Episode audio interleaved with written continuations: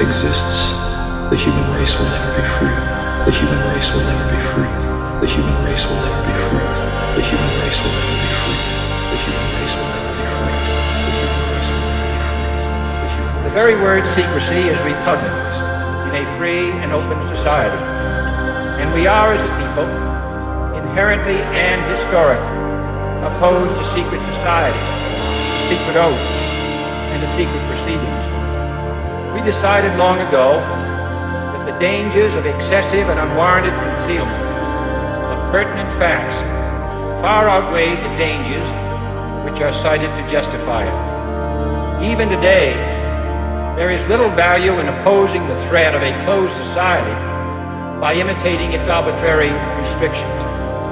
Even today, there is little value in ensuring the survival of our nation if our traditions do not survive with it. And there is very grave danger that an announced need for increased security be seized upon by those anxious to expand its meaning to the very limits of official censorship and concealment. That I do not intend to permit to the extent that it's in my control. And no official of my administration, whether his rank is high or low, civilian or military, should interpret my words here tonight as an excuse to censor the news, to stifle dissent, to cover up our mistakes, or to withhold from the press and the public the facts they deserve to know. For we are opposed around the world by a monolithic and ruthless conspiracy that relies primarily on covert means for expanding its sphere of influence, on infiltration instead of invasion, on subversion instead of elections, on intimidation instead of free choice, on guerrillas by night instead of armies by day. It is a system which has conscripted vast human and material resources into the building of a tightly knit, highly efficient machine that combines military, diplomatic, intelligence, economic, scientific, and political operations. Its preparations are concealed, not published. Its mistakes are buried, not headlined. Its dissenters are silenced, not praised. No expenditure is questioned, no rumor is printed, no secret is revealed.